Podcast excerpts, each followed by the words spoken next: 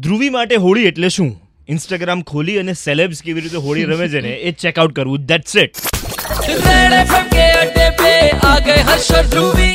Red FM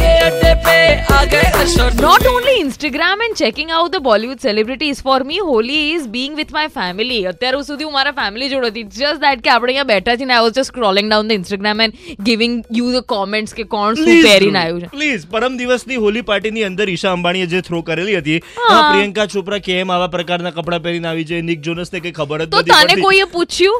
કે ક્રિકેટમાં આમ શું ચાલી રહ્યું છે શું છે એ તારો ઇન્ટરેસ્ટ છે તો બોલિવૂડ ઇઝ મારો interest why are they wearing this come on come on come on. Panchayat કરવી એ મારો ઇન્ટરેસ્ટ નથી. ઇટ્સ ક્રિકેટ યાર કમ ઓન તો આને ક્રિકેટ ના કહેવાય? તને ખબર છે આના ઉપર પેનલ્સ બેસાય છે કે ડિઝાઇનર્સ કેવા કપડાં પહેરે છે? હોળીના દિવસે પણ લોકો કેવા કપડાં પહેરીને બહાર નીકળે છે કોણે કેવા કપડાં પહેરવા જોઈએ? આ બધા Bollywood. Celebrities this is such a pressure like it is not a pressure I like it no no I am telling કે for celebs this is such a pressure, na? Nee, they would also be liking it you know we love talking they love wearing equal So, Dhruvi bottom line એ છે કે એટલા અમીર થઈને બેસવું છે ને કે આપણે વ્હાઈટ કપડાં પહેરી.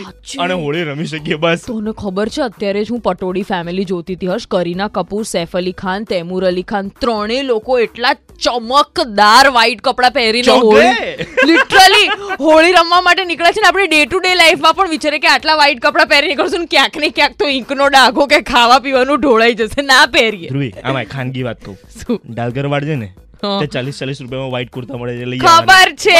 લાઈ છું. એ ત્યાંથી લાઈને હોળીમાં પહેરી લેવા હું જઈએ. એ તો કહી રહ્યો છું. Scheme Oh, yeah. Subhash 93.5 red FM પર જેથી કરીને આપણને પણ એમ લાગે કે આપણે બી વ્હાઈટ કપડામાં હોળી રમી અમીર હું મેં. આપણે ના બોલવું જોઈએ. કેમ પંદર તારીખ પૂરી થઈ ગઈ છે ગઈકાલે તે મેસેજ કરેલો હતો મને કે હર્ષે સો રૂપિયા આપને અમીર થવું is not only about money it's about the richness that you feel the royalty that you feel સો પૈસા જેની પાસે ના હોય આ પ્રકારના ચોસલા કરે? Stay tune this is RJ? Harsh saucer you are and i'm dhruvi the great બજાતે રહો. બજાતે રહો